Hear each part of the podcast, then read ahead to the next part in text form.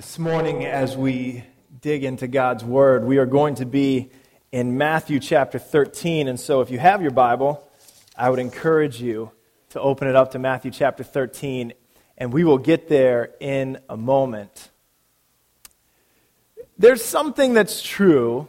There's something that's true about all of us. It's true about me, and I bet it's true about you as well. In fact, it doesn't matter what age bracket that you fall into, or it doesn't matter what social bracket you feel like you fall into. This is something that is true about all of us, something that we all feel, something that we all value, something that for every one of us is important. And that is, we want people to be authentic. We want people to be exactly who they claim that they are. And we want people if they say they have a belief, if they say they, they have something that they hold on to strongly, if they say they have a belief, then we want their behavior to line up with those beliefs. We want there to be some sort of correlation between what they say they believe and what they actually do. In fact, this is something that is, we'll see is true as we go further and further into this whole presidential election process that seems to take the entire four years now. But as we go through this process and candidates are eliminated, people will, this is one thing that people hold strongly to. When we choose to cast our vote for somebody, one thing that we want to be sure is we want to at least be voting for someone who, when they say they believe something, their behavior lines up with it. When they say they believe something, they actually do believe it. We know they do because in their personal life, they live it out. It's something that's important to us. In fact, for us, in our own lives, what we believe in, what we think to be true, it affects the way we live. When I was young, when I was uh, about between, let's say, the ages of 6 and 12, about that time period in my life, I had a certain belief that affected the way that I lived. And that belief was that one day I was going to compose a baseball card collection that was going to be so valuable that it would change my entire life. My college would be paid for. My house, perhaps in the future, would be paid for. That was my belief that I was going to be able to amass a card collection that one day was going to be incredibly valuable. And so, much of my time, much of my behavior was centered around collecting baseball cards. I uh, had, would buy cards with my paper route money. I would talk about cards with my friends. We would trade cards together. I subscribed to Beckett Magazine. I know some of you in here subscribe to, Be- I see heads nodding. You subscribe to Beckett Magazine to check your card values. And I, I would go to card shows. Those used to be a big deal in the 80s and 90s. I'd go to baseball card shows. And I'd put all my time and energy and effort into this belief that one day I was going to amass a baseball card collection that was going to be of great value what I ended up with is, a, is thousands and thousands of rectangle pieces of paper that are completely worthless. What I ended up with is a bunch of boxes in my mom's house that every time I go home, she says, if you don't take them, I'm throwing them out. I'm like, oh, no, no, no, don't throw them out. Just leave them. Maybe one day they'll be worth something. But nevertheless, my belief, my belief affected how I behaved.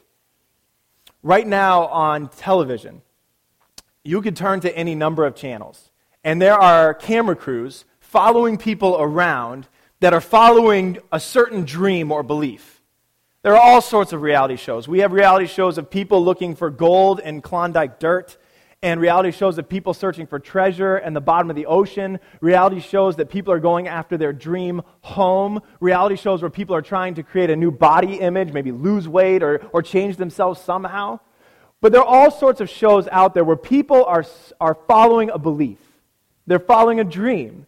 They're following something that they believe in strongly, and we have camera crews just waiting to capture it all.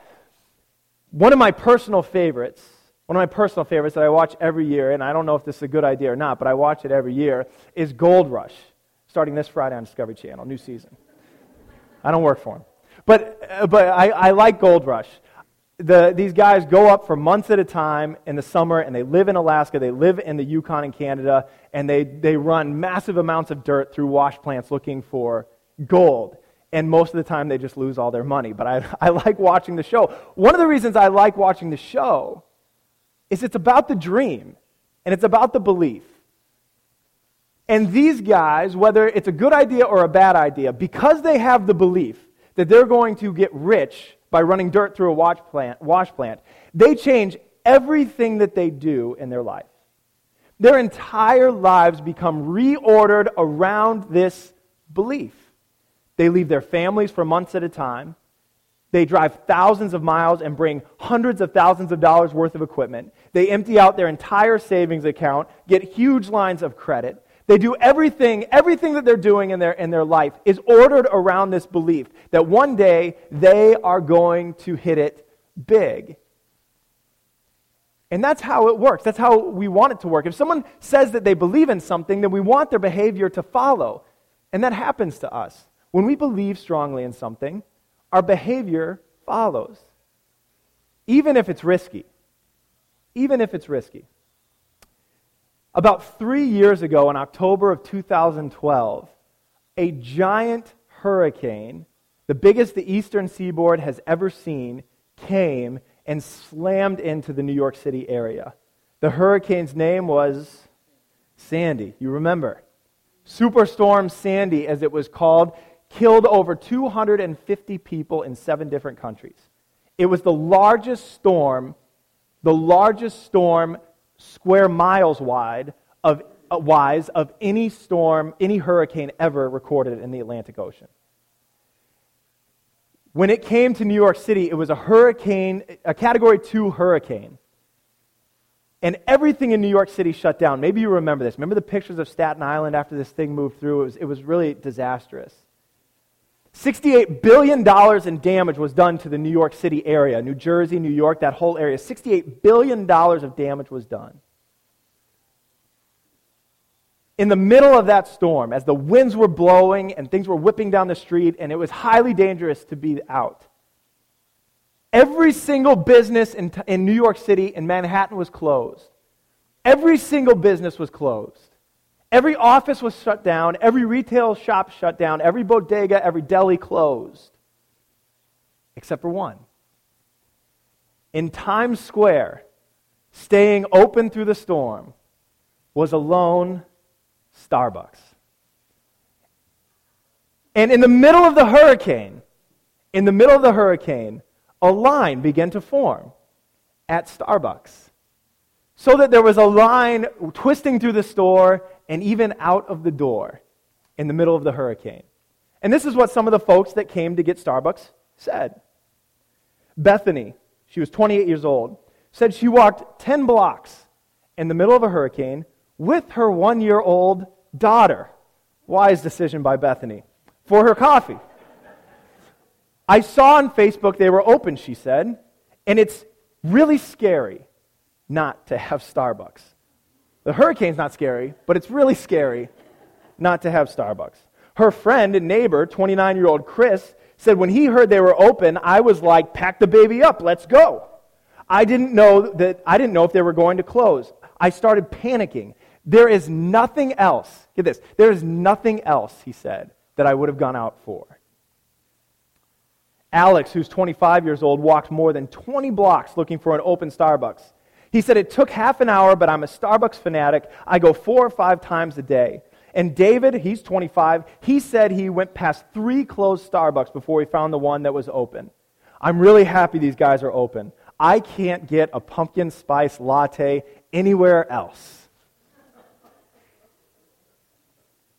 When we believe something to be true, like our day can't happen without our coffee, we will do all sorts of things to make sure it can make sure it happens. When we have a strong belief, when we have a strong belief, our behavior, our behavior orients itself around that belief. So that the things that we're doing, the actions that we're doing, are a direct result of what it is that deep down inside we truly believe. If we believe something strongly, it affects our behavior. If we have hope in something strongly, it impacts our habits. When Jesus was on this earth, he said that that phenomenon of belief affecting behavior and hope affecting our habits, that that should be absolutely true for the people who say they follow Christ. The last few weeks we've been talking about this idea of hope. And we've talked about how our hope is in Christ, that Christ is the only hope that won't disappoint.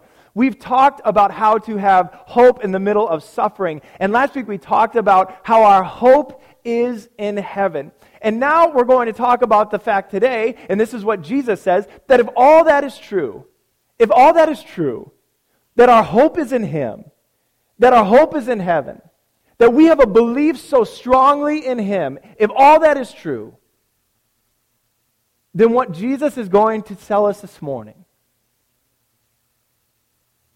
is that that belief should be shown in our behavior. That our behavior and our habits tip off more than anything else whether or not we truly believe, whether or not we truly have hope. In fact, this is the way that Jesus puts it in Matthew chapter 13. He's trying to describe to the crowds what the kingdom of heaven looks like, what following him looks like, what having belief in him and hope in him looks like. And this is what he says is Matthew chapter 13 verse 44 through 46. The kingdom of heaven is like treasure hidden in a field. When a man found it, he hid it again. And then in his joy went and sold all he had and bought that field. Again, the kingdom of heaven is like a merchant looking for fine pearls. When he found one of great value, he went away, sold everything that he had, and bought it. I think it's worth noting that, that in the ancient world that Jesus is speaking in, pearls were of greater value than gold. So today they've lost value on that scale, but back in Jesus' day, he was choosing the most valuable thing of the time to make his point and saying, if you have trust in me, if you have belief in my kingdom, if your hope is found in me, then it's like if you found a treasure and you knew it was there. You found something of extreme value. You would reorder your entire life around that thing. If you had something, a treasure of, of immeasurable value that you could get your hands on, you and I would change everything about our lives in order to get it. We would change the way we spend our money. We would change the way that we, that we act. We would move. We would be willing to do what it took to get our hands on that thing, just like the, the folks in Jesus' parable. They're willing to sell their property, willing to sell their land, willing to move, willing to invest in something new, willing to do whatever it takes to get their hands on this thing that is of immeasurable value. And what Jesus is saying is the same should be true about us. If your hope is in me, if your hope is in this kingdom, if your belief is in me, if your belief is in this kingdom, then your entire life, the way that you act, the way that you behave, your habits should be ordered around that thing of such great value. And for those of us who say that we believe, for those of us who say that our hope is in Christ, the question that we have to ask ourselves is Is it true for us that our behavior is so ordered around our beliefs? Is it true in my life that the things that I do, the way I handle my life, the, the choices that I make, the decisions that I make, is it true that all of those are ordered around this belief that I have in Christ. Is it true for me that everything that I do and all that I have and all that I am that is ordered around this hope that I have in Jesus Christ? When we talk about hope, we're not talking just about hope that happened a long time ago, 2,000 years ago at the cross. And we're not talking about hope that happens just in the future once we get to heaven. But we're talking about something, a hope that is to impact our lives today. So the question becomes is it? It certainly ought to. If we truly believe, then it ought to be that that belief would impact our behavior. That the way that we live would be, would be radically affected by the thing that we say that we believe. And the hard question that I think we have to ask ourselves is other than the 75 minutes or so that we'll spend in church today, other than this time right now, if someone was to follow us when we left this place until we came back next Sunday, they just observed our life from a distance. By our behavior, would they be able to tell that we believe? Not by what we say, not, by the words that come out of our mouth, because we can say whatever we want to. The question is, would they be able to tell just from our behavior, from our habits, from the way that we live, would they be able to tell that we believe? I think of the story that Jesus told. There is no doubt, if you knew this farmer from a distance, and all of a sudden he came back and he sold everything that he had, uprooted his family, and moved them to a new field, and you ask me the question, do you think he believes that that new field has something valuable? I would say absolutely. I don't know if it's the crops he's growing or if he found something in the ground, but there's no question in my mind. He believes, he believes that this is important. And the question we have to ask ourselves is could people look at our lives? Could they just watch us be a fly on the wall? And would they be able to tell just from our behavior and our habits that we have belief and we have hope.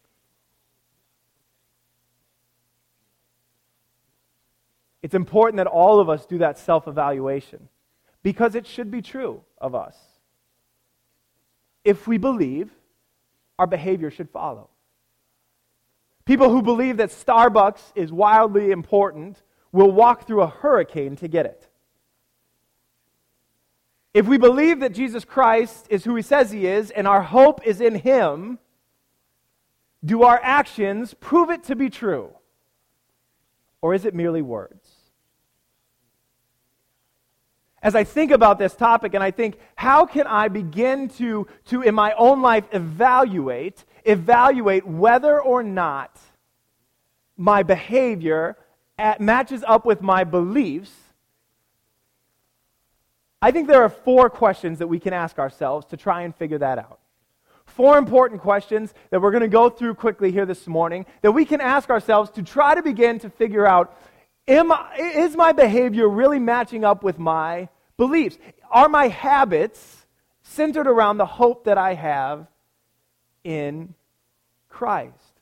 Now, these four questions, by all means, will not cover everything that we could think about or try to cover when it comes to our beliefs and our behavior, but I think they're a good place to start. The first question I think we need to ask ourselves when we try to consider if our behavior matches up with our beliefs is how do I spend my time? How do I spend my time?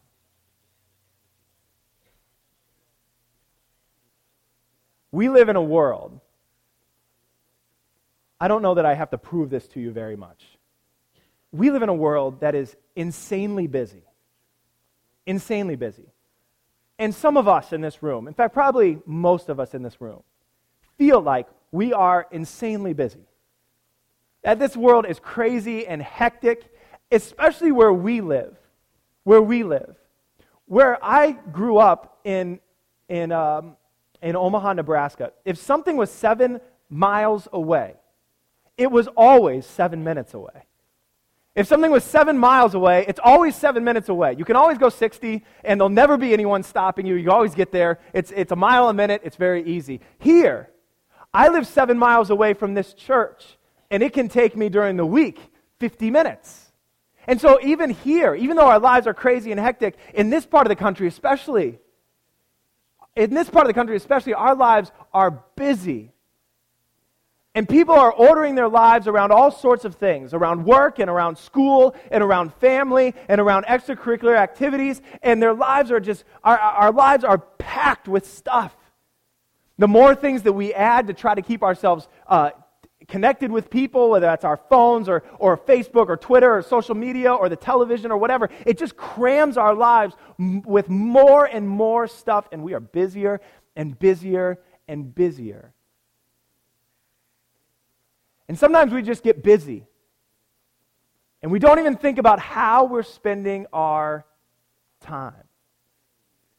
if we go to, the, go to people for advice, if we, if we buy into the religion uh, of, of Oprah and Dr. Phil and, and Dr. Oz and whoever else she's made, if you buy into that, that religion, if you buy into that way of thinking, then the answer to that, the answer to that is that you need to learn to take time for yourself.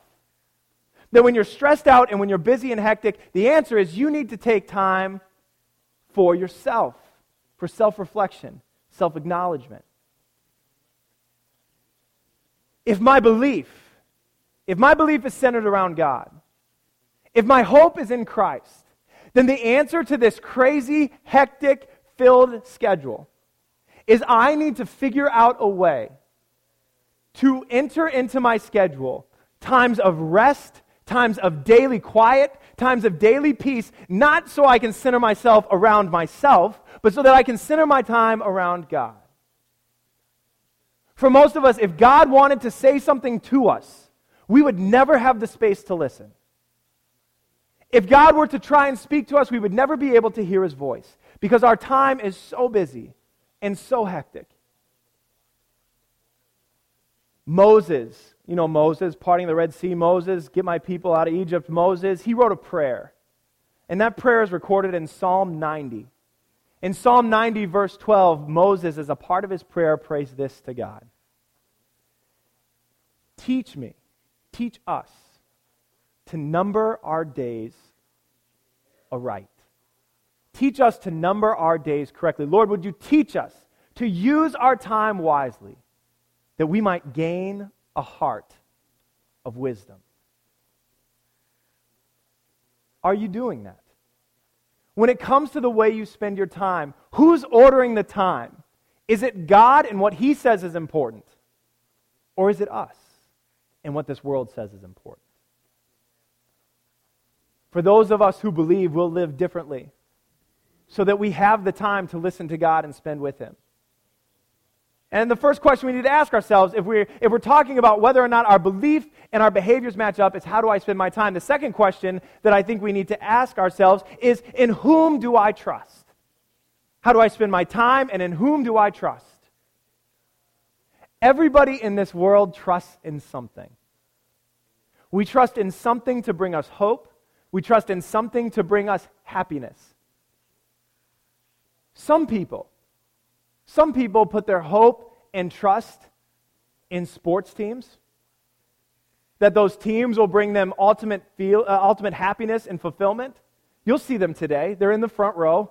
Their faces are painted. They have some sort of crazy hat on.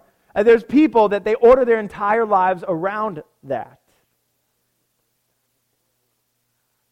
There's people that believe their job will do this. And so they put their trust and their hope in their job. There's people that believe their family will provide this. And so they put their trust and their hope in their family. There's people that believe relationships will do this. So they put their trust and their hope in another person whom they are close to.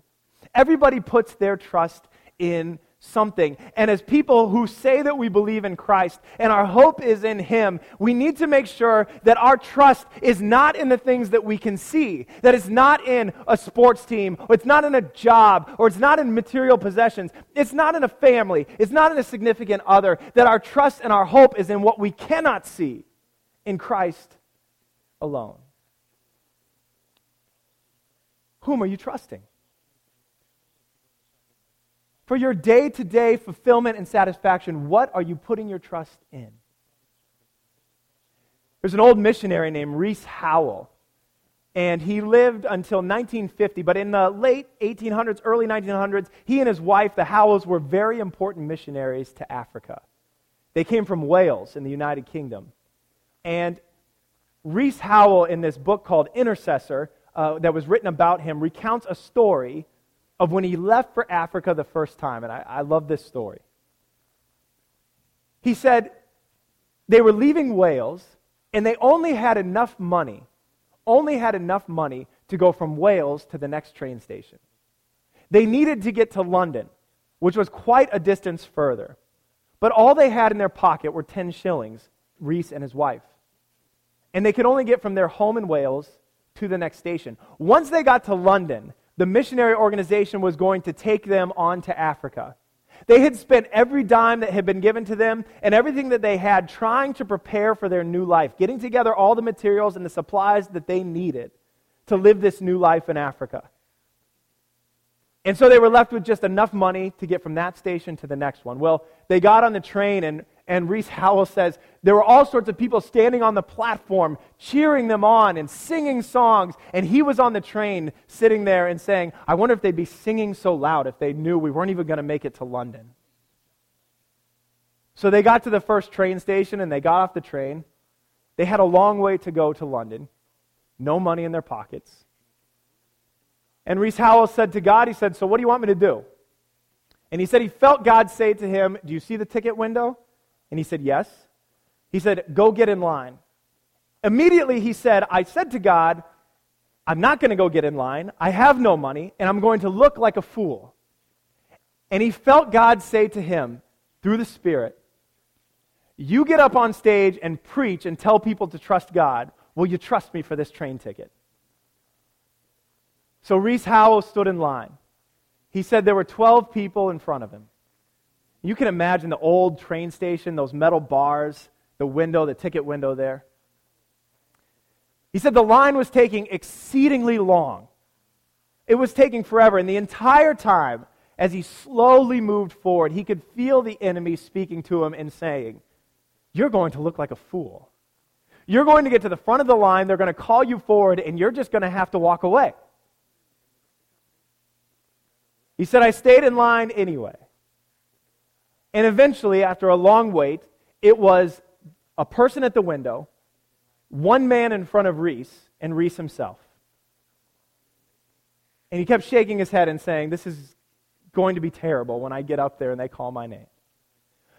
Well, the man in front of Rees Howell was getting more and more agitated at how long it was taking to get his train ticket. The line was taking forever. No one knew why. It was just taking a long time. And so he was standing there, and Rees could see him getting more and more agitated. Finally, finally, just before it was his turn at the window, the man who was standing in front of Rees Howell threw his arms up in the air and said, This is ridiculous. I don't have time to stand here. I have to go open my shop, my shop. And then he turned to Rees, slapped 30 shillings in his hand, and said, Here, you buy a train ticket. And God provided. Who do you trust? As you live your life, are you trusting in what you see? What makes sense? The money you're able to put into an account somewhere? Or are you trusting in what you cannot see? The God who is alive and well. If we hope in Him, if our belief is in Him, then ultimately we will not trust the things of this world. We'll trust what He tells us to do. Third question is this How do I spend my time and whom do I trust? The third question is this How do I spend my treasure? How do I spend my treasure? I'm not going to spend a lot of time on this, but the Bible makes it very clear that the way we deal with our money is a great indicator as to whether or not we truly believe in Christ. Here's what the Bible says. If I could just if I could just simplify it a little bit. Here's what the Bible says basically. The Bible says everything that we have, all that we are given, everything that God gives us, or everything that we have is given to us by God. He's the one who provides it. So no matter what, when we look up in the top left corner, no matter what name is on the check, whether that is the company that we work for, the company that we started, whether that is the government, whatever it is, whatever name is on the check, as people who trust in Jesus, as people have hope in Christ, we believe that that money, that provision, is from God. And this is what God's word says God's word says, for every 10 of these that we receive, every 10 of these that we receive, every 10 of these that God gives us, every 10 of these that God provides for us. God's word says that for every 10 that He gives us, He asks if we trust Him. that we return one, just one, to Him. I'll do it again. It's tough. It's a difficult one. It's difficult to understand. It's kind of like magic, I know. This is what God's Word says. It's the, I know it's a, tough, it's a tough concept. It's a difficult concept. It's one that makes us angry, if we're honest. It's a difficult one. This is what the Bible says. Pretty clear. For every 10 of these that God provides us with, God lets us keep nine and just ask that we return one to Him. I'm not saying this, listen to me, I'm, I'm serious about this. I'm not saying this because I think you should give more money to this church. I'm saying this. I'm saying this because this is what the Bible says. And God says that there is, I honestly, if you're giving it to missionaries, if you're giving it to the work of the kingdom, give it to the work of the kingdom. This is not a, this is not a budget issue. This is me saying what the Word of God says that there is a connection between the way we handle our treasure and our belief in Him. And for Lori and I, this is a difficult thing. We've gotten to the point where we do more than just one because we can't believe how God has blessed us. And let me tell you what's happened. There are months where I feel like we can't afford it. There are plenty of times I feel like we can't afford it. But do you know what's happened as we've done what God's asked us to do? I don't have any story of becoming a millionaire, but I will tell you this. As we follow God and do what He asks us to do, God always provides. Just like He said He would. He always provides. We need to ask ourselves how do we handle our treasure? Are we trusting God with it? Or is it ours to manage? Is it His to manage or is it ours to manage? Are we trusting Him with it? It's an important question we have to ask ourselves. How do we spend our time and whom do we trust? How do we spend our treasure? And the last question I would say is this we'll just do it very quickly. And that is how do I spend my talent? How do I use my talent? How do I use my talent? God has given every one of us certain gifts and abilities. Even in the renovation of this building, the renovation of this building, I can look across this audience, and there are so many of you who were here, and there is something in this building that you did. Because God has given you a gift to do it. He's given you the ability to do it, and you are willing to use it for Him. How do you spend your talent? We've created in our world a whole subculture that we've slapped with the label Christian. There's ChristianBook.com, there's Christian music, there's Christian books, there's Christian everything that is out there. There is a Christian alternative almost. There's Christian Facebook, there's all sorts of things. Do you know what the difference is between things that are Christian and secular? The difference between things that are Christian or secular is not who the publisher is, it's not whether or not there's a Bible verse stamped on it.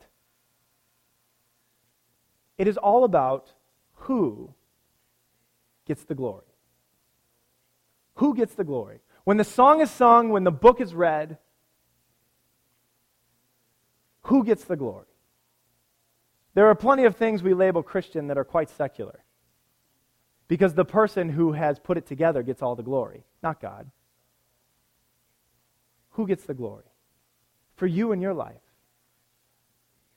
As you use your gifts and your talents, as you go to work each day, as you serve, as you help people, who gets the glory?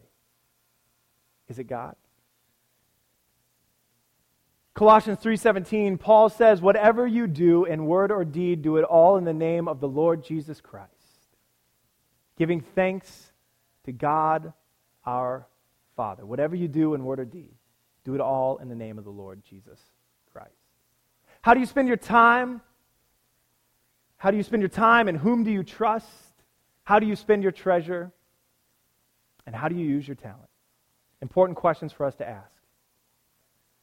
When it comes to our life, when people look at us, if we say that we believe in Jesus Christ, if we say that we trust in Him, when people look at us, they should be able to look at us and say, listen, I don't know if I believe what they believe. They should be able to look at us, people in this world, and they may say, I don't know if I believe what they believe. In fact, I think they may be kind of crazy. If we go to a financial advisor and we show them how we spend our money, if we spend it the way God tells us to, they'll think that we're stupid. They'll think that we're wasting it away. We, our lives may look crazy to people. And so they may look at us and say, I don't know if I believe what they believe, but I am 100% sure they believe what they say they believe.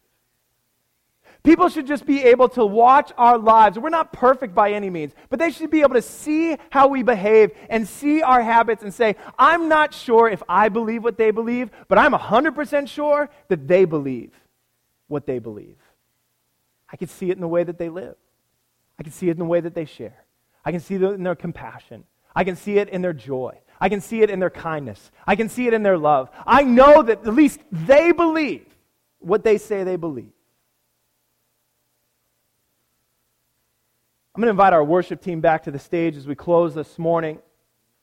You know, for all of us, all of us have places in our lives where we would say, I'm off on this.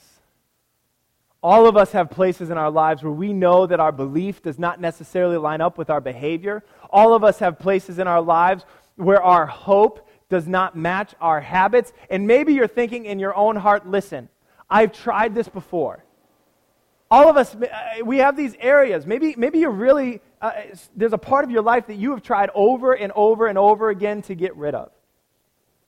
It's, a, it's, a, it's an addiction nobody knows about. It's a, it's a thought process you have, an attitude that you can't get a hold of. It's, it's, it's, you, you would love to be able to, to, to release your, your treasure and do what God tells you to do, but it's just so difficult to trust Him in that area. All of us have these places in our lives where, where we just, we can't do it the way that God has called us to do it. We try, but, it, but our behavior just doesn't match up with our belief.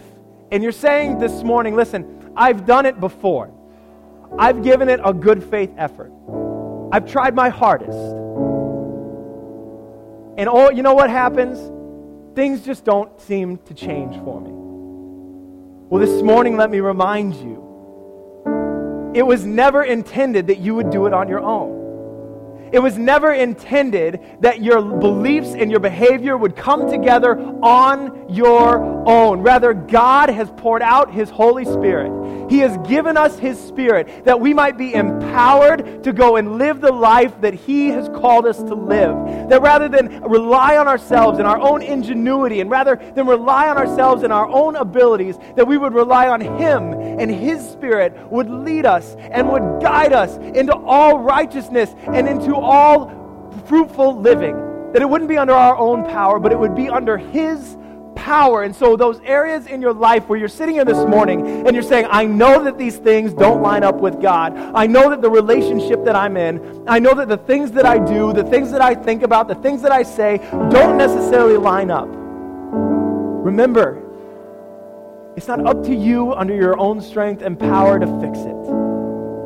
It's up to you to trust God's work in your life and to rely on the Holy Spirit that our beliefs and our behaviors might come together not through our own power, but by His power. That as His Spirit fills us and indwells us and empowers us, we are given the grace that we need and the power that we need to go and live the life that He's called us to.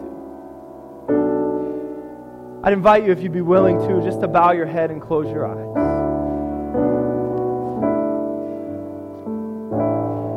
And to take a moment to think about those own areas in your life those own areas that you know need to change. Where hope doesn't match with your habits and belief doesn't match with your behavior. And in the next few moments, take the time to cry out to God and to ask Him that He would so fill you with His Spirit that you would be able to do the work that He has called you to do that you would be able to live the life that He's called you to do.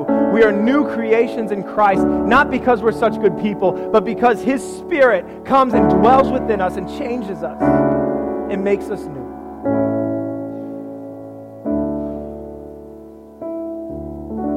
We're going to have a few minutes where we're going to sing and worship our God this morning. As we do, are going to be a couple people up front, and if there's a, a need in your life, something that you'd like someone to pray with you about, they are here to do that. But let me encourage you to do something as well. And I know this takes courage, and I know it takes it takes it's a little bit awkward sometimes. But for those of us who know that we need more of God's Spirit in our life to be able to live the life He's called us to lead, these altars are open this morning. What I mean by that is you have space this morning to come and kneel before the Lord and to spend time with Him and to ask Him for His help. And so while we sing, don't hesitate to come forward and spend time at kneeling in this place. Saying, God, I want to live the life you've called me to live. I need the hope not just for tomorrow and not just for yesterday, but we need hope for today. Would you come and empower me by your Spirit to do it?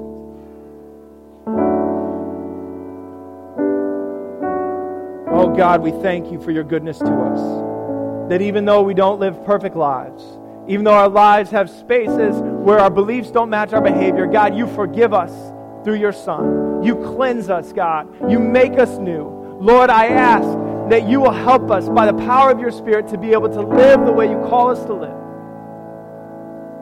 God, make us the people that you desire us to be. We pray it in Jesus' mighty name. Amen. Let's stand if you would, and let's continue to respond to God's word today.